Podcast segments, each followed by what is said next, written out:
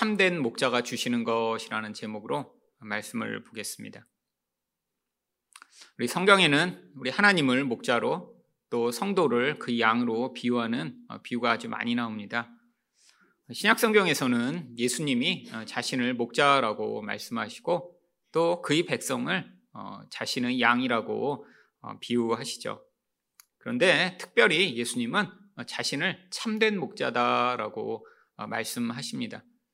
왜냐하면 당시에 사람들이 흔히 볼 수 있었던 그런 목자들은 진짜 자기 양을 그렇게 사랑하고 잘 보살피는 그런 목자가 아니라 대부분 일꾼으로 고용된 사람들이었기 때문에 사람들이 목자다라고 하면 양들을 함부로 대하고 또 별로 큰 관심을 기울이지 않는 것을 너무나 흔히 보았기 때문에 그들과 자신을 분리하여 나는 참된 목자라 이런 너희들이 쉽게 세상에서 볼 수 있는 그런 목자와는 다르다라고 하는 것을 가르치시고자 한 것이죠. 그런데 오늘 말씀에서는 이 참된 목자가 단순히 다른 목자들과 다를 뿐 아니라 바로 이 참된 목자이기 때문에 그의 양들에게 주시는 것이 있다라고 말씀을 하십니다. 그렇다면 참된 목자가 주시는 것은 무엇인가요? 첫 번째로 더 풍성한 생명입니다. 7절 말씀입니다. 그러므로 예수께서 다시 이르시되 내가 진실로 진실로 너희에게 말하노니 나는 양의 문이라.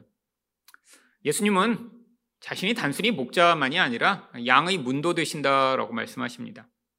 당시에는 낮에는 양들을 데리고 목자가 나가서 풀밭에서 풀을 뜯어먹기고 또 시냇가에서 시냇물을 먹였지만 밤이 되면 다시 마을로 데리고 들어와서 커다란 공동 우류에 넣어놓고 이렇게 양들을 지키는 것이 일반적이었습니다. 그런데 예수님이 양의 문이라고 말씀하시는 것은 무슨 의미인가요? 자신을 통하지 않고 바로 이 양들에게 다가오고 접근하는 모든 것들이 사실 목자가 아니라 이 양들을 해하는 그런 무리다라고 말씀하시는 것이죠. 사실 그 이야기가 바로 8절에 나옵니다.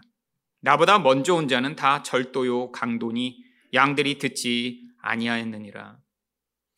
바로 이전에 왔던 많은 종교 지도자들 아니 또 지금도 그들을 인도하고 그들에게 좋은 것을 주겠다고 약속하는 자들이 실제로는 예수님을 통하지 않고 온 자들이라 딱 그들이 절도며 강도다라고 말씀하고 있는 것입니다. 여러분, 양들이 절도와 강도를 만나면 어떻게 될까요? 바로 10절 상반절 말씀을 보시면 도둑이 오는 것은 도둑질하고 죽이고 멸망시키려는 것 뿐이요. 여러분, 양이 이렇게 도둑을 만나면 결국 그 양의 운명은 정해져 있는 것입니다. 결국 죽임을 당하고 결국 망하게 되겠죠. 사실 이 목자가 보살피는 것 같은 그 보살핌과 사랑을 받을 수 없겠죠. 바로 그런데 이런 도둑과 같은 역할을 한 사람들이 누구인가요? 또 가장 영향이 있는 종교 지도자들이라고 하면 성경에 가장 많이 나오는 바리새인들과 사두개인들이었습니다. 물론 그 외에도 뭐 열심당도 있고요. 서기관들도 있지만 대부분의 서기관들은 바리새인들이었습니다. 이 두 세력이 당시에 가장 강력한 종교적 영향력을 행사하고 있었죠.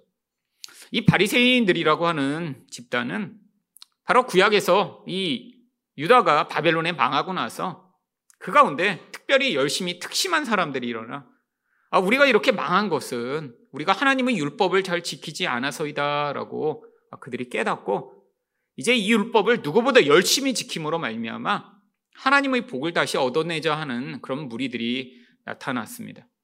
이들을 파리심이라고 불렀는데 바로 그들의 후예들이 점점 집단화되어 이 바리새인들이라고 하는 집단을 형성하게 된 것이죠. 여러분 이들은 이 율법 지키는 것에 목숨을 걸고 살았고 또 그래서 더 구체적으로 자신들이 잘 지키고자 성경에 나오는 이 율법 외에 아주 많은 문항들을 만들어냈습니다. 그런데 이들이 그 안에서 이렇게 연구하고 문항들을 만들어내 열심히 지키고자 할수록 무슨 일이 벌어졌나요? 대부분의 사람들은 도대체 무슨 율법이 있는지도 알지 못하는 일이 벌어졌죠. 안식을 이렇게 잘 지키라라고 구약에 나오면 그 안식일 율법을 가져다가 아주 세세한 구체적인 조항들을 다 만들어낸 거예요. 수백 가지의 조항들을 만들어내 안식일 날은 이것을 하면 율법을 깨는 것이고 이것까지는 괜찮고 그런데 그런 세세한 조항들을 만들어내며 이들이 그 율법을 지키면 지킬수록 어떤 일이 벌어졌냐면 바로 자기 의가 싹트기 시작했습니다.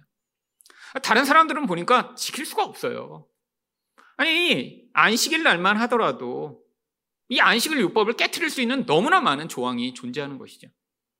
심지어는 아, 지나가다가 뭐가 이렇게 더러워져서 손으로 닦았더니 어 그거는 안식일에 이렇게 청소하지 말라는 율법을 깨뜨린 것이다. 아, 그래서 율법을 깨뜨린 경우가 되는 거예요. 아, 보니까 신발끈이 풀렸어요. 그래서 신발끈을 묶었더니 안식일 날은 묶는 것을 금지하는 법에 걸려서 아, 그건 안식일을 깨뜨린 것이다. 삶의 모든 부분이 다 그렇게 율법으로 어, 만들어 놓은 것이죠. 이들은 그 하나하나를 매일 연구하고 열심히 지키고자 했었습니다.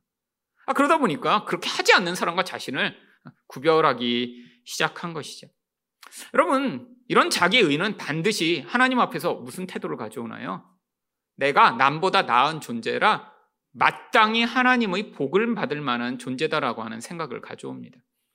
내 인생에서 뭔가 잘 되는 거는 내가 이렇게 탁월하게 열심히 살아서 하나님이 그거에 대한 보상을 이렇게 주시는 것이니까 너무 당연한 것이지라고. 아니 하나님이 주시는 모든 은혜를 너무 당연하고 자기 행위의 결과로 얻어내도록 하죠. 문제는 하나님과만 이런 관계가 생기는 것이 아닙니다. 다른 사람들에 대해서는 어떻게 생각할까요? 아이, 저 안식일에 저것도 못 지키는 인간. 아니, 어떻게 살면서 저렇게 게으르고, 아, 이렇게 율법을 늘 깨트리며 살 수 있어? 여러분, 결국 하나님과도 관계가 깨어지고, 이웃과도 다 관계가 깨어진 것이죠. 이 대표적인 사람이 예수님이 한 이 바리새인과 세리 비유에 등장합니다. 누가복음 18장 10절에서 12절입니다. 두 사람이 기도하러 성전에 올라가니 하나는 바리새인이요 하나는 세리라. 바리새인은 서서 따로 기도하여 이르되 하나님이여 나는 다른 사람들 곧 토색, 불의, 가늠하는 자들과 같지 아니하고 이 세리와도 같지 아니함을 감사나이다. 나는 일에 두 번씩 금식하고 또 소득의 11조를 드리나이다 하고 여러분 진짜 열심히 살던 사람입니다. 여러분 일에 이틀을 금식해요. 아 이거 정말 쉽지 않은 것이죠. 여러분 소득의 11조를 드리는데 아 여기도 11조 드리는 분들이 대부분이시죠. 여러분 내 이들은 어느 정도까지 11조를 열심히 드렸냐면 이게 후추를 뿌리다가 어 이것도 하나님께 드려야 돼. 그래서 하나님께 드리는 향신료를 모아놓는 따로 통이 있었어요. 그래서 후추를 다섯 번 뿌렸으면 그 중에 한 번은 이쪽에 뿌려갖고 아 이건 하나님 거야. 여러분 삶의 모든 것을 마치 하나님께 드리는 것처럼 살고 있었는데 문제는 이들 안에 이것이 너무나 강력한 자기 의가 되어버린 것입니다. 그러니까 모든 다른 사람들은 다 하찮은 존재예요. 이런 세리와 같은 인간들, 나 저렇게 더럽고 추하게 사는 사람들이라는 그런 잣대를 가지고 사람들을 구별하기 시작했죠. 여러분, 근데 이런 태도를 가지고 살아가는 이 근원 안에 사실은 이 인간의 하나님처럼 되고자 하는 이 죄악이 점점 커지게 된 것입니다. 여러분, 하나님처럼 되고자 하는 이 죄악이 세상에서는 성공하고 부자가 되는 것으로 표출되지만 바로 이게 종교적으로는 바로 이런 어떤 종교적 행위를 함으로 말미암아 나 자신을 남과 다른 존재로 만드는 그런 모습으로 나타나죠. 바로 이것이 전형적인 율법주의입니다. 여러분, 문제는 2000년 전에만 아니 이 유대라고 하는 특별한 환경에서만 이런 바리새인이 존재했나요? 아니 이게 인간의 근원적 죄악이기 때문에 아, 무엇인가 어떤 행위로 말미암아 나는 괜찮은 존재야. 아니 나는 남과 달라. 내가 이렇게 받는 모든 복은 이렇게 내가 열심히 행하니까 얻는 결과지라고 생각하는 것이 너무나 인간이 쉽게 빠져드는 이 죄악의 영향력이라. 지금도 여전히 많은 사람들이 마음 가운데 자리 잡고 있는 영향력이죠. 아, 문제는 세상에서는 이게 너무 당연하고 자연스러운 일입니다. 여러분 세상에서 조금만 성공한 사람을 만나보세요. 여러분 성공한 사람들은 다 자기의가 아주 강력합니다. 그러면서 다른 사람들을 다 평가절하하죠. 아 저렇게 열심히 안 사니까 아 저렇게 힘들게 사는 게 당연하지. 아니 이렇게 열심히 새벽부터 일을 해야 아, 이렇게 높은 자리에 올라가는데, 아, 저렇게 게으르니까 아, 저런 삶을 살지. 아, 다 자기만의 노하우가 있고요. 아, 그래서 절대 남의 말을 듣지 않습니다. 왜 나는 성공했으니까. 뭔가 내가 가지고 있는 능력과 자질의 결과로 나는 이렇게 높은 자리에 올라갔고, 아, 다른 사람들은 다 그렇지 않으니까, 아, 그런 우월감을 가지게 되죠. 근데 문제는 바로 교회에서도 이런 율법주의적 성향이 어쩌면 잘못된 가르침으로 말미암아 너무나 팽배하게 영향을 미치게 되었다라고 하는 것이죠. 여러분, 교회에서 사람들이 많이 아, 이렇게 종교적으로 열심을 부리는 것이 마치 하나님의 축복의 통로인 양.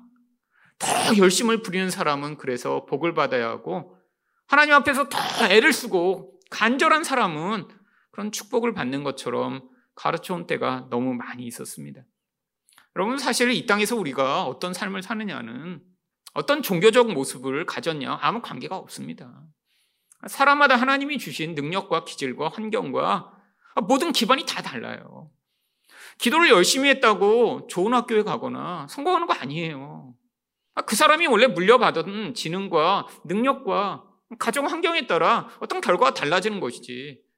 기도 많이 하고 교회 열심히 다니면 그게 어떤 좋은 세상의 결과로 나타나는 이런 결과는 없습니다. 영적으로도 마찬가지예요. 여러분, 우리는 하나님께 받는 것을 은혜라고 이야기하잖아요. 여러분, 은혜의 정의가 무엇입니까? 내가 어떤 것의 대가를 치르고 그것에 대해서 받는 것은 은혜라고 이야기하지 않습니다. 아, 그것들은 행위에 대한 노력의 결과죠. 보상이죠. 여러분, 성경에서 왜 자꾸 은혜, 은혜, 은혜라고 이야기하죠? 여러분, 우리가 하나님 앞에 받는 모든 것은 우리 행위에 대한 보상이 아닙니다. 교회를 10개를 짓고, 아니, 가진 모든 것들을 다 내어주게 헌신하고, 심지어는 자기 몸을 불살라 헌신했더라도 사실 아무런 보상이 없어요. 그게 사랑에 근거하지 않으면 그것은 아무 소용이 없는 것입니다. 여러분 왜 성경이 이 사랑을 무엇보다 높은 곳에 올려놓는 것일까요? 사랑은 인간이 만들어낼 수 없는 것이기 때문입니다. 사랑은 하나님의 성품이에요. 나를 높이고 나를 드러내고자 어떤 행위를 하는 것이 아니라 진짜 하나님의 마음이 우리 안에 들어와 우리를 다스려서 그 결과로 나타나는 것입니다. 사실 그런데 그것도 은혜죠. 여러분 노력하면 남보다 더 높은 사랑의 수준을 가질 수 있나요? 여러분 사실 우리 자식, 우리 배우자, 아니 우리 부모님조차 온전히 사랑하는 게 불가능한 게 우리 모습이잖아요. 여러분 노력해 보신 분들은 아실 것입니다. 대부분은 너무 오래전에 포기해 갖고 너무 그 노력조차 지금 다 잊어버리신 분도 많을 거예요. 여러분 애 키우다 보면 많이 포기합니다. 야, 이거 사랑이라는 게 진짜 안 되는구나. 여러분, 우리는 그 정도 수준이에요. 근데 그거 이상의 모습이 나타난다고요? 그러면 은혜입니다. 하나님이 각자의 인생 가운데 찾아오셔서 그 사람이 얼마나 노력했는지에 관계없이 하나님의 은혜가 부어져 그에게 그런 놀라운 은혜로 어떤 모습도 나타나게 만드시고 어, 또한 아, 그런 하나님의 은혜와 영광을 드러낼 수 있는 기회를 주시는 것이죠. 여러분이 우리가 노력해서 어떤 결과가 나타나면 이것은 다 자기 의로 결국 수렴되게 되어 있습니다. 여러분 제가 젊어서 늘 경험한 거예요. 여러분 젊어서 사실 지금보다 훨씬 더 많이 기도했고요. 진짜 몸부림치며 영적으로 잘 살려고 애썼습니다. 근데 하나님이 그것도 은혜로 그런 상황들을 만드셨는데 아, 그래서 정말 제가 아는 어떤 사람보다 기도 많이 했고요. 어떤 사람보다 영적으로 애쓰고 몸부림치면 잘 살려고 애썼는데 여러분 그 결과로 나타나는 게 막 영성이 높아지고 굉장히 멋진 사람이 되는 게 아니라 제 안에 다른 모든 사람들에 대한 판단과 정죄가 점점 커지는 거예요. 근데 스스로는 깨닫지 못해요. 왜 나는 그렇게 잘 살고 있으니까. 아, 남들은 이렇게 기도 못하는데 나는 그들이 상상할 수 없을 만큼 기도를 많이 했으니까 세상에 있는 어떤 사람보다 나는 괜찮은 존재다라는 그 자기의가 제 안에서 점점점 커졌던 거죠. 여러분, 근데 그것도 하나님이 제게 주신 은혜의 과정이었습니다. 왜? 여러분, 영혼 안에 잠재되어 있던 이 무서운 율법적 태도가 아, 이런 과정을 통해 정말 엄청나게 가시적으로 드러나야 그게 다 무너지는 그 과정 가운데 정말 제가 어떤 존재인지 깨닫고 하나님 앞에서 회개할 수 있었으니까요. 여러분, 제가 제 모습 가운데 나타난 그게 가시적으로 드러나 그게 얼마나 관계를 깨뜨리며 하나님이 얼마나 것들을 싫어하시는지를 제가 깨닫기 전에는 저도 그게 그렇게 중요하게 여기는 존재인지 몰랐고, 아, 그게 인간의 그 무서운 뿌리 깊은 죄성이란 것도 깨닫지 못했는데, 아니, 수년간의 그런 과정을 지나가며, 와, 이게 얼마나 하나님이 싫어하시는 모습인가. 이게 얼마나 다른 사람들과 저를 분리시키는 무서운 관계를 해치는 것인가를 알게 된 이후에야, 그제서야 그것을 죄악으로 인정하게 되었으니까요. 여러분, 이 바리새인 말고 또 당시의 사두개인들이라고 하는 사람들이 또 당시에 가장 강력한 종교적 영향력을 미치는 사람들이었죠. 여러분, 이 바리새인들은 대부분의 이런 자기 의를 가진 사람들이 그렇듯 굉장히 학자적이고 성실하고 또 이런 사람들이 대부분이었습니다. 그래서 이 사람들이 대부분 서기관을 한 거예요. 성경을 옮겨 적고 막 이런 일이요. 그런데 이 사두개인들은 다른 종류의 사람들입니다. 이들은 주로 성전에서 일하던 사독이라고 하는 구약에 바로 다윗 시대에 임명된 대제사장의 후손들을 사두개인들이라고 불렀던 것입니다. 이들은 대대로 성전에서 그냥 일하던 종교인들이에요. 그런데 이 사두개인들은 바리새인과 다른 점이 있었습니다. 여러분 공부만 하고 성경 필사하는 거 좋아하고 아 그렇게 자기가 성실하게 사는 사람들이 대부분 어때요? 가난합니다. 바리새인들이 그래서 가난한 사람들이 많았어요. 아니 그 중에 물론 아, 이런 부요하고 제자들 많이 거느린 그런 사람도 있었죠. 근데 이 바리새인들은 평균 재산으로 치면 그냥 평범한 수준 아니면 그 이하의 사람들이 많았는데 사두개인들은 이 성전에서 일하다 보니까 엄청난 부를 얻을 수 있는 기회들이 계속 생겼습니다. 왜냐하면 이들이 단순히 헌금을 가지고 뭐 부자가 된 건 아니에요. 당시에는 바로 이 성전에 와서 사람들이 했어야 할 몇 가지가 있었는데 한 가지는 성전 세를 내는 것이었습니다. 와서 돈을 내야 되는데 지금처럼 뭐 여러분들이 헌금을 내는 그 돈을 내면 안 돼요. 왜냐하면 당시에 돈에는 이 황제의 얼굴이 새겨져 있었기 때문에 이 황제의 얼굴을 우상 숭배한다라고 여겨서 그 돈을 성전에서 받지 않았어요. 그래서 꼭 뭐를 했냐면 두로라고 하는 지방에서 나오는 다른 동전으로 환전을 한 뒤에 그 돈으로 바쳐야 됐는데 그때 꼭 환전 세금을 받는 거예요. 여러분 이 환율이라는 게 그렇잖아요. 아, 이게 매기기 나름입니다. 아니 원래 아, 이 로마 동전 하나에 뭐 두로 동전 하나 이 정도만 바꿀 수 있는 것을 성전에서는 두 배, 세 배씩 환전세를 받고 더구나 아, 그것들을 바꿀 수 있는 그 자리를 매매해서 아, 장사가 잘 되는 자리에 하는 사람은 이 권리금을 내도록 하는 거예요. 그뿐 아닙니다. 여러분 성전에 올 때 제일 중요한 일이 무엇이죠? 양과 염소와 소와 비둘기를 제물로 바치는 것이죠. 그런데 여러분 구약의 율법에 어떤 제물을 바치도록 되어 있나요? 흠이 없는 제물. 여러분 근데 이게 참 애매합니다. 도대체 뭐가 흠이 없는 거죠? 여러분 세상에 아, 염소를 한 마리 끌고 왔는데 아, 내가 볼 때는 흠이 없었어요. 내가 제일 그래도 괜찮은 염소라고 들고 왔는데 오더니 눈 옆에 점이 있잖아. 이거 흠이야. 돌려보내는 거예요. 그럼요. 바로 이 사두개인들이 그래서 예루살렘 바로 옆에 엄청난 큰 목장을 운영하고 있었습니다. 그래서 자기 목장에서 산 염소, 자기 목장에서 산 양만 흠이 있어도 아 이건 괜찮아 괜찮아. 어느 목장 출신? 아 우리 목장에 사왔구나. 아, 괜찮아 괜찮아. 여러분 그래서 몇 배씩 폭리를 취한 거예요. 여러분 그러니까 사람들이 어떻게 해요? 점점 이제 자기가 양과 염소를 끌고 오지 않게 되었습니다. 가지고 와봤자 소용없어요. 그러니까 그냥 다 돈을 들고 와서 몇 배 비싸도 이 사두개인들이 운영하는 그 목장에서 나온 가축을 사기 시작했습니다. 여기서 엄청난 돈이 나오기 시작했죠. 왜? 이스라엘 모든 남자는 1년에 3번씩 성전에 올라와 제사를 드리고 또 성전세를 내고 했어야만 했거든요. 여러분, 수백만 명이 와서 이 양과 염소와 비둘기를 계속 바꿔서 낸다고 생각해 보세요. 여러분, 이 돈이 엄청나서 이들은 이 권력의 자리를 로마한테도 엄청난 뇌물을 주고 유지할 수 있었던 것이죠. 바로 이 이야기가 그래서 마태복음 21장 13절에 이렇게 나오는 것입니다. 그들에게 이르되 기록된 바 내 집은 기도하는 집이라 일컬음을 받으리라 하였거늘 너희는 강도의 소굴을 만드는도다 하시니라. 여러분 사두개인들이 여기를 완전히 그냥 장사꾼들이 가득한 그런 공간으로 만들어 버린 거예요.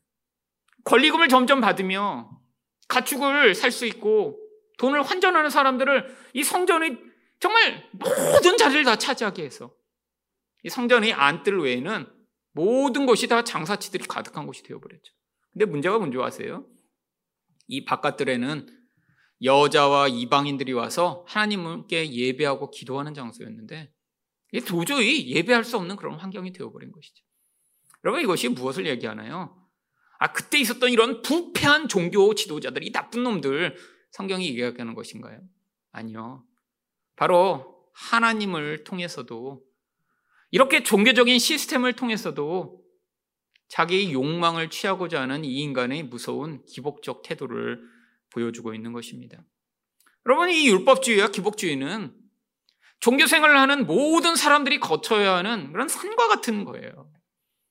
여러분, 근데 이 문제가 한국 교회가 이제까지 이 무서운 산을 넘지 못하고 많은 사람들이 그 영향력을 받았습니다.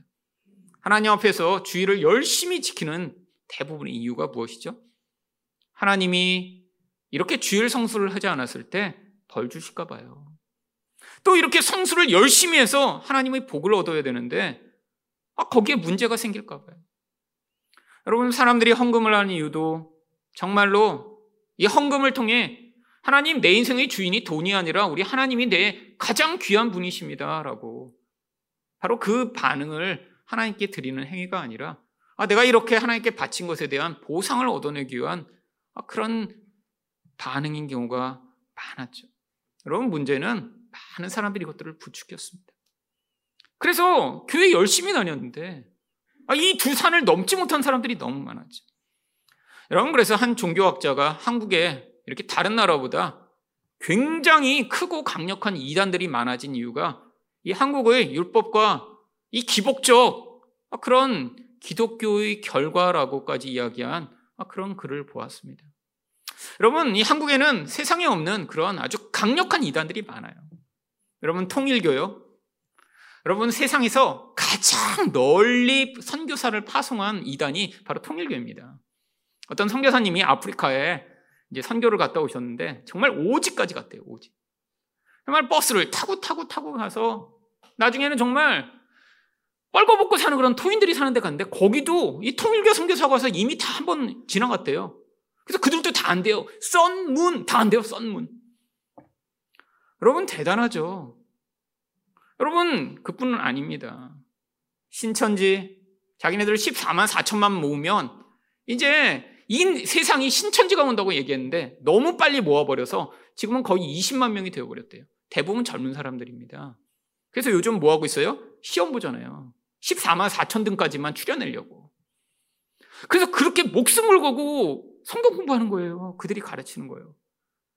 여러분, 나머지들은 열심히 특심하지 않아 거기서 떨어져 나간다고 생각해서 열과 오를 맞춰 매년 시험을 봅니다. 그 등수 하려고. 여러분, 하나님의 교회요. 여러분, 가시다가 아마 큰 교회들 건물인데 거기 커다랗게 하나님의 교회라고 써진 것 보셨을 것입니다. 그럼 많아요. 여기 낙성대도 엄청나게 큰 건물이 있고요. 판교에도 예전에 교회가 수백억을 지어 교회를 지었는데 교회 짓고 나서 부도 나서 하나님의 교회가 인수했어요. 정말 한 번에 수천 명이 들어가는 예배당을 수백억을 주고 인수해서 판교 분당에 엄청 큰 건물들이 있습니다. 이런 이단들이 문제가 뭐냐면 한국에서만 이렇게 횡행하는 게 아니에요. 전 세계를 다니며 선교사를 파송합니다. 얼마나 영향력이 강력하냐. 근데 이게 전 세계에 유례가 없는 일이래요. 대부분의 이단들은 그 지역, 아니, 그냥 그 시대에 잠깐 나타났다가 사라지는데. 이 한국의 이 토종, 토속적인 이단들이 이 세계에 이렇게 영향을 미치는 이 근원을 한 종교학자가 바로 이 한국 기독교가 만들어낸 사생하다라고 이야기를 하더라고요. 여러분, 왜요? 바로 이런 이단들의 근원 교리가 이런 율법주의와 기복주의에 뿌리를 두고 있기 때문인데 아, 사람들이 기존에 듣던 것과 너무 유사한 거예요. 여러분 하나님의 교회를 예를 들면 하나님의 교회는 이들은 지금도 구약의 율법을 지켜야 된다고 해서 안식일 토요일 날 모입니다. 그리고 6월절 행사도 다 해요. 왜? 구약 율법을 영원히 지키라고 하셨다고 해서. 여러분, 근데 그들이 그걸 열심히 지키는 이유가 무엇인가요? 복 받으려고요. 그래서 그들은 매 예배 시간마다 복 받으세요, 복 받으세요.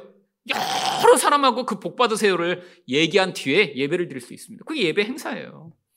왜? 복 받으려고 그렇게 구약의 유월절도 지키고 구약의 안식일도 지켜서 열심히 하고자 하는 거예요.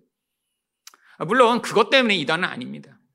이들이 이단의 이유는 뭐 안상홍이라고 하는 이 하나님 교회의 창시자를 하나님으로 섬기고 또 안상홍이 죽은 뒤에 장길자라고 하는 여자가 이 하나님의 교회를 물려받았는데 그 여자를 성령 하나님으로 섬기고 있기 때문이죠. 여러분, 그런데 사람들이 여기에 이렇게 빠져드는 많은 근원적 이유가 아, 교회 다녔던 그 모든 것으로 들어보니까 비슷해요. 오히려 갔더니 더 사람들이 친하고 또 굉장히 사람들을 엄하게 관리합니다. 여러분, 종교 생활을 할 때 누군가 이렇게 엄하게 관리해주면 사실 뭔가 자기가 하고 있는 것처럼 느끼는 경우 있습니다. 여러분, 저도 예전에 제가 대학교에 들어가서 저기 교회 선배가 자기가 책임지고 저를 제자훈련 시키겠다고 해서 저뿐 아니라 한 두세 명을 매주 불려서 제자훈련을 시킨 적이 있어요. 아, 이 선배 굉장히 열심히 있는 선배였습니다. 알고 보니까 이제 내비게이터라는 데서 훈련을 받은 선배였고, 아, 그래서 지금 목사님이 됐어요. 근데 그 선배가 이제 저희한테 계속 뭘 내줬냐면 69절 암송. 기본이었습니다. 매주 한 10개씩 외우라는 거예요. 그 다음에 성경 필사, 뭐 큐티, 막 숙제가 엄청 많아요. 엄청 많아요. 처음에 저도 대학생에 딱 들어가고 나서 아, 누군가 이렇게 어, 제자 훈련해줘. 어, 그래, 나 이제 대학생이 됐으니까 예수님이 제자가 돼야지. 그래서 하기로 했어요. 매주 성경을 암송해 오르는데 아, 이 선배가 너무 무서운 거예요. 저보다 한 10살이 많은 그런 선배인데. 아, 그러더니 또 거기 또 이렇게 열심히 잘 암송하는 사람이 있어요. 그럼 막 예쁨 받고 그.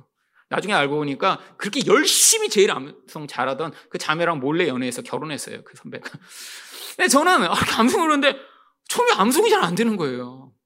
그럼 막 그때 생각납니다. 버스에서도 막 외우고 그러는데 잘 안 돼요. 근데 그냥 누군가 매주 야단치고 혼내고 막 그러니까 이거 안 할 수가 없어요. 그래서 그 1년 동안 제가 무슨 느낌이었냐면 한편으로는 막 뒤에서 막 늑대가 쫓아오는 것 같은 그런 느낌이었는데 한편으로는 와 그러면 평소에 그냥 외우라 그러면 안 외워지잖아요. 근데 막 맨날 체크하고 막 아 이렇게 외우는데 아, 일승이 너 이렇게 갖고 어떻게 예수님 제자 되겠어? 어 그럼 아, 네 어, 다음 주 열심히 할게요 열심히. 그렇게 하니까 뭔가 제가 되고 있는 것 같아서 막 열심히. 여러분 이렇게 하면 사람들이 그런 착각에 빠집니다. 그렇잖아요 여러분 1년 전에 아무것도 모르다가 누군가 막 맨날 야단치고 혼내고 체크하고 막 그래갖고 뭔가 하고 있는 것 같으면 야 내가 이 정도 된 것 같아. 하나도 된 거 아니에요. 여러분 성경 69절 암송했다고 뭐 영적으로 성장합니까? 여러분 뭐 큐티 안 하다가 갑자기 누군가 맨날 시켜서 열심히 한다고 은혜를 받나요? 아니요. 검사받기 하는 거죠. 검사받기. 여러분 모든 건 자발성으로 시작해야 됩니다. 근데 이 영적 자발성은 어, 무엇으로 말미암아요? 하나님의 은혜로 말미암아요. 여러분 인생 가운데 여러분이 가장 성장했다라고 느끼는 때가 언제신가요? 누군가 이거 해, 저거 해, 막 열심히 막 몰아붙여갖고 그리고 여러분이 막, 막 너무 힘든데 열심히 하면서 어, 뭔가 되고 있구나 이렇게 느낄 때 여러분들이 성장하셨나요? 아니요. 하나님이 은혜로 여러분 인생에 찾아오실 때가 있었습니다. 그때는 말씀을 보고 싶고 아니 그때는 아, 맞아. 내가 큐티도 해야지. 그런 마음도 생기고. 기도도 하고 싶고, 은혜 받는 자리에 가고 싶은 마음이 여러분 안에서 시작된데, 그게 은혜로 시작된 것이라니까요. 여러분, 이 교회를 하면서도 몇몇 분들은 저한테 왜 그렇게 성도들을 다 그냥 방목하냐고. 좀 우리도 막 수요예배 같은데 그냥 오라고 그러면 안 오실 거잖아요. 아마 요번 주에 오시면 제가 기대하길래 한 분, 두 분? 아니, 제가 그렇게 그냥 믿고 하는 거예요. 아무도 안 오셔도 괜찮아요. 뭐, 저랑 우리 목사님이랑 두 분이 앉아서 이렇게 그냥 주거니, 받거니, 마치 많은 분들이 있는 것처럼 그렇게 하면 돼요, 그냥. 네, 많이 해봐서 익숙합니다. 아무도 안 오셔도 괜찮아요, 뭐. 여러분, 근데 예전에 어떤 분은 저한테 그렇게 하면 안 된다는 거예요. 조직으로 나누어 그 주에는 그분들이 안 오시면 안 되게 문자 돌리고 일일이 전화해서 그 자리 채워주시라고 얘기하고 그렇게 해야 교회가 된다는 거예요. 목장별로 돌리시래요. 그래서 제가 얘기했어요. 아, 그거 한 번은 그렇게 할 수 있죠. 막 그렇게 근데 돌려서 무슨, 무엇을 위해서 그렇게 돌리시나 했더니 이렇게 해서 교회가 그러니까 교회가 잘 안 되는 거래. 안 돼서 이 정도 왔습니다. 괜찮아요. 여러분, 아, 그래서 여러분 돌릴까요? 저희도? 그거 싫어하는 분들만 여기 오신 거 아니에요? 여러분, 우리 새벽 기도 한번 해볼까요? 여러분, 여러분 가운데는 그런 마음 가지신 분 계시잖아요. 아니, 이거 뭐 지난주에 이렇게 부활절 있고 고난주간인데 이렇게 새벽 기도도 안 하나? 여러분 아마 한두 분 있으시겠죠, 한두 분. 여러분 그냥 동네 가세요. 가까운데. 집 앞, 저희 집 앞에도 엄청 큰 교회 있어요. 여러분, 아, 그래서 막 몰아갖고 제가 막 매주, 이렇게 이거밖에 못 하시냐고. 그래, 문 앞에 서서 큐티한 거 이렇게 펴보시라고. 확인한 사람만 여기 들어오고, 못하는 사람은 복도에 쭉 앉아갖고 이렇게 큐티 쭉 들고 거기서. 네, 막. 그럼 그러면 분위기가 어떨 것 같아요? 그럼 무서워서 하겠죠, 무서워서. 그거 싫은 사람은 교회 안 다니고. 여러분, 그렇게 해서 여러분 성장하지 않아요. 제가 다 해봤다니까요. 저를 무섭게 그렇게 다그치던 그 선배 때문에 1년 동안 열심히 했습니다, 진짜. 근데 그렇게 해서 성장하지 않았어요. 근데 은혜가 임하니까 성장해요. 저는 그렇게 애쓰고 노력해서 성장하지 못했는데, 하나님이 제 인생 가운데 어떤 때 찾아오셔서, 여러분 제 마음을 만지시고, 하나님 앞에 그분이 은혜로 저를 부르시니까, 아, 이전에는 그렇게 애쓰고 노력해도 말씀 보기 힘들었는데, 은혜가 찾아오니까 말씀 보고 싶고, 말씀이 없으면 못 살 것 같고, 아, 그 말씀이 너무 사모돼서, 아, 그래서 더 열심히 말씀을 보. 여러분, 노력하고 애쓰면 기도를 10시간 할 수 있나요? 아니요. 은혜가 있을 때만 하는 거더라고요. 은혜가 있으면 10시간도 하나님 앞에 하나님 불쌍히 여겨주세요라고 매달릴 수 있고, 그러다 더 큰 은혜를 받고, 아, 그래서 나는 안 되는데, 하나님이 은혜가 왕노릇 할 때만 그 다스림 안에서만 나는 살아있으며 그 안에서만 온전한 존재구나라는 사실을 깨닫게 되는 것입니다. 여러분, 그래서 예수님이 구절에서 뭐라고 말씀하시나요? 내가 문이니 누구든지 나로 말미암아 들어가면 구원을 받고 또는 들어가며 나오며 꼴을 얻으리라. 여러분, 예수님 구원받을 때만 필요한 게 아니에요. 예수님을 문으로 어떻게 해야 돼요? 들어가고 나오고 계속 예수님을 통해서 말씀도 배우고 교회도 다니고 아니 거기서 우리가 성장한다는 거죠. 이 꼴을 먹는 이 과정을 바로 10절 하반절에서는 내가 온 것은 양으로 생명을 얻게 하고 더 풍성히 얻게 하려는 것이라. 여러분 구원받는 건 여기서 생명을 얻는 것입니다. 여러분 예수 믿으면 여러분 구원 받으셨어요. 근데 꼴을 먹어야죠. 아니 한 번 구원받고 끝인가요? 아니요. 그 다음에 필요한 게 예수로 말미암아 우리가 말씀도 보고 예수로 말미암아 교회 생활도 하고 예수로 말미암아 다른 사람과 관계 맺는 아니, 예수 그리스도 중심적 신앙 생활을 해야 하지만 우리가 더 풍성함을 누릴 수 있습니다. 기복주의와 율법주의의 근원은 무엇인가요? 예수님을 배제하는 거예요. 아, 나는 아무것도 아닌데 예수님이 꼭 필요해. 그분을 통해서만 나는 하나님께 갈 수 있습니다. 이것과 아, 내가 이렇게 열심히 신앙생활을 하고 있으니까 나는 예수 없이 하나님 복받을 만한 존재죠? 라고 하는 것 사이에는 근원적 차이가 존재하는 것이죠. 여러분, 행위에는 비슷한 모습이 나타날지 모릅니다. 아, 열심히 신앙생활 하시는 분. 그런데 근원에는 차이가 있는 거죠. 여러분, 많은 사람들이 교회 다니고 신앙생활 열심히 하는데 예수님 없이 신앙생활 하는 사람들이 태반입니다. 자기밖에 없어요. 여러분, 이 기복주의도 무엇인가요? 내가 복받고자 신앙생활 하는 거예요. 나를 위한 거예요. 여러분, 이것을 예수님으로 바꿔야죠. 이 땅에서 내가 가난하거나 부하거나 병들거나 건강하거나 다 하나님의 뜻이며 오직 나의 인생은 우리 하나님의 영광과 예수 그리스도를 위해 존재하며 그것을 위해 산다라고 하는 이 예수 그리스도적 신앙. 여러분 이 기복주의와 율법주의 이 거짓말에서 벗어나 오직 예수로 말미암아 더 풍성한 생명을 누리시는 여러분 되시기를 축원드립니다. 두 번째로 참된 목자가 주시는 것은 무엇인가요? 목숨입니다. 11절 말씀입니다. 나는 선한 목자라 선한 목자는 양들을 위하여 목숨을 버리거니와. 여러분, 여러분들이 집에 뭐 요즘은 개나 고양이를 키우시는 분 많이 있으시죠? 뭐 개나 고양이를 아무리 사랑한다고 해서 그 개나 고양이를 위해 여러분의 목숨을 대신 내어주실 수 있으신가요?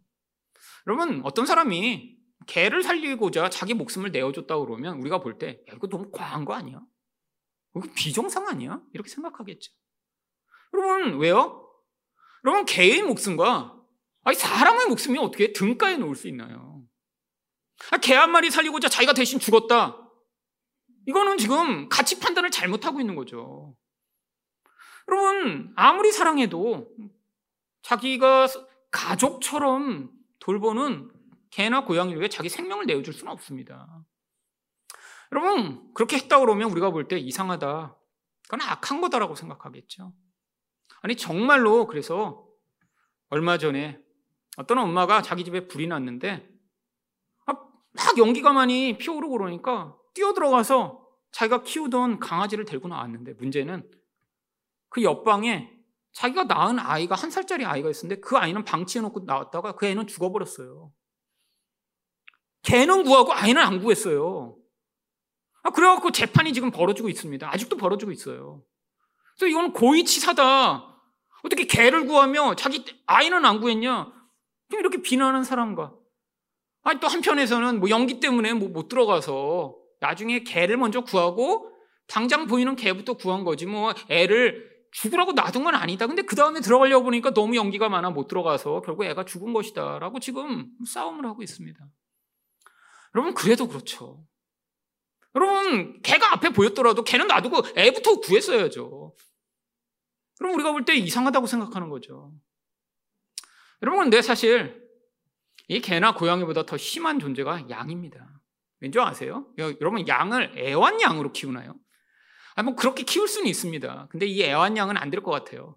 제가 이 양떼 목장 가서 보니까 양이 너무 더러워요. 보니까 털도 폭실폭실하고 이거는 뭐 관리가 안 되게 보여요. 뭐 집에서 야, 애완양 키운다고 뭐 양털 깎아주면서 뭐 양모도 뭐 이렇게 팔면서 양도 키우고 이러기 쉽진 않을 것 같아요. 여러분 양은 왜 키우죠? 털 깎아서 팔고 그 다음에 먹으려고 키웁니다. 여러분 양을 키우는 목적은 되게 명확해요. 애완양은 없어요. 아, 나중에 잡아 죽이거나 자기 이익을 위해서 키우는 게 양입니다. 근데 그 양을 위해 생명을 내건다니요? 이거 이상한 거예요, 정말. 우리가 볼 때 악한 겁니다. 근데 예수님이 일부러 충격적인 그런 반응을 야기하시려고 이 말씀을 하고 계신 거예요. 세상에서는 존재하지 않는 그런 목자의 반응이 특별히 누구와 대조적으로 말씀하시고자 하냐면 12절 13절을 보시면 사꾼은 목자가 아니요 양도 재앙이 아니라 이리가 오는 것을 보면 양을 버리고 달아나니 이리가 양을 물어가고 또 해치느니라. 달아나는 것은 그가 사꾼인 까닭에 양을 돌보지 아니함이나. 여러분 이 사꾼 나쁜 놈이 사꾼은 아닙니다. 이 사꾼이 하도 저도 어려서부터 사꾼 사꾼 사꾼 이렇게 들어갔고 옛날에는 아주 나쁜 사람을 사꾼이라고 부른다고 착각을 했었는데 그냥 hired man이에요. 그냥 돈 주고 산 그런 일꾼이에요. 옛날에 양을 가진 사람들은 대부분 삯꾼을 썼습니다. 혼자 다 할 수가 없으니까요. 양을 많이 가지고 있다? 대부분 부자라 자기가 하지 않고 이런 일꾼을 고용해서 사용했죠. 근데 이들의 특징이 무엇인가요? 아, 그 양을 사랑하지 않습니다. 내 게 아니에요, 솔직히. 그러니까 어떻게 해요? 무서운 짐승이 오면 자기가 먼저 도망가는 게 너무 자연스럽죠. 근데 예수님이 일부러 자기와 대조하시는 거예요. 아, 나는 참된 목자세요. 그래서 어떻게까지 하세요? 양을 위해 자기가 대신 죽어요. 근데 사건은 어떻게 해요? 양을 위해 죽기는 커녕 이리 가면 도망가 버린다는 거예요. 여러분 그런데 왜 예수님이 양을 위해 죽으실까요? 14절 말씀을 보시면 나는 선한 목자라 나는 내 양을 알고 양도 나를 아는 것이 우리를 너무 잘하셔서 아, 그래서 죽으신다는 거예요. 여러분 얼마나 잘하시냐면 15절처럼 잘하십니다. 아버지께서 나를 아시고 내가 아버지를 아는 것 같으니 나는 양을 위하여 목숨을 버리노라. 여러분 얼마나 잘하시냐면 하나님이 예수님을 아시듯 예수님이 하나님을 아시듯 우리를 아신대요. 여러분, 하나님과 예수님의 관계는 그냥 한 존재인 것 같아요. 서로 모든 것들을 공유하고 계신 분입니다.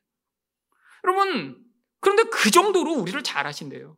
그러니까 뭘 아시는 거예요? 우리 진짜 필요, 우리에게 뭐가 가장 소중한지, 아, 우리 미래에서 가장 필요한 게 무엇인지 예수님이 다 속속들이 알고 계세요. 여러분, 그래서 예수님이 그런 우리를 위해 주시고자 하는 게 자기 생명이라고 하는 것입니다. 왜요? 예수님이 생명으로만 우리가 죄에서 벗어날 수 있으니까요. 여러분, 우리를 너무나 잘 아시는 예수님이 우리에게 가장 필요한 것이라고 자기 생명을 주시는 그 이유가 뭐냐면 우리를 죄에서 벗어나게 하시기 위해서예요. 여러분, 우리 신앙에서 가장 큰 문제가 무엇인가요? 우리는 이 죄에서 벗어나는 게 이렇게 심각하고 중요한 것이라는 생각을 잘 하지 못합니다. 우리에게 가장 필요한 것은 무엇이죠? 아픈 사람은 병에서 낫는 게 가장 필요하다고 생각하죠. 아, 돈이 좀 없는 사람은 아, 이 삶에서 좀 물질적 풍요를 갖는 게 가장 중요한 것이라고 생각하죠. 아, 결혼을 앞둔 사람은 아, 결혼하고 싶은데 결혼을 못하면 아, 결혼하는 게 인생에서 제일 중요한 거. 아, 가정이 화목하지 못하면 아, 가정만 화목하게 해주시면 아, 그러면 인생에서 그게 제일 중요한데. 아니요. 예수님은 우리 인생에서 이런 결핍과 이런 고난에도 불구하고 그 과정을 통해 우리를 죄에서 구원하시는 것이 무엇보다 중요하게 우리를 위해 자기 생명을 버리신 것입니다. 여러분, 우리가 받고자 하는 것과 예수님이 주시고자 하는 게 일치하지 않는 경우 되게 많아요. 여러분, 우리 인생에서 아, 우리가 그렇게 해서 뭔가 부족했는데 하나님이 우리가 기도했더니 이걸 다 주신다면 어떻게 될까요? 그러면 죄에서 벗어나지 못하는 경우가 대부분입니다. 여러분, 돈 때문에 너무 힘들어서 하나님, 아, 이 돈 문제만 해결해 주시면. 아, 그래서 그 사람이 돈 문제가 해결됐다고 생각해 보세요. 그러면 그 마음 가운데 돈을 사랑하고 의존하고 돈을 우상으로 삼는 이 무서운 우상숭배는 절대 해결되지 않을 것입니다. 여러분, 그래서 때로는 예수님이 아, 우리 인생 가운데 진짜 중요한 문제를 해결하시고자 우리 인생 가운데 있는 이 어려움과 결핍과 고난의 과정을 허용하시는 때가 많은 거죠. 이게 바로 광야입니다. 여러분, 인생 내내가 그래서 광야인 거예요. 광야의 본질은 무엇인가요? 결핍입니다. 여러분, 보호받을 수 없어요. 필요한 게 너무나 결핍되어 있어요. 근데 이 결핍이 우리 인생에서 뭘 갖고 와요? 옛사람을 죽게 만들고 하나님을 의존하는 새 사람을 살아나게 만들어. 이 광야를 마친 자들만 바로 가나안 땅에 들어갈 수 있는 하나님 나라에 입성하는 복이 주어지는 것이죠. 여러분, 예수님은 그래서 우리에게 생명을 주신 거예요. 여러분, 지금 하나님이 여러분 인생 가운데 어떤 문제를 해결하지 않고 계신 것처럼 여러분 느끼신다면 하나님이 그 자리에서 어쩌면 아, 우리가 그 과정을 지나지 않으면 깨닫지 못하는 우리 본질적 깊은 죄를 드러내고 다루시려고 하시는지도 모르죠. 여러분, 이게 하나님이 우리 인생을 인도해 나가시는 방법입니다. 이게 더 풍성한 생명을 얻는 과정입니다. 여러분, 참된 목자이신 예수님만이 우리를 진짜 좋은 곳, 우리에게 풍성한 생명을 맛볼 수 있는 곳으로 인도하십니다. 여러분, 예수님을 참된 목자로 믿으심으로 그분의 인도하심에 순종하여 이 땅에서 더 풍성한 생명을 누리는 여러분 되시기를 축원드립니다.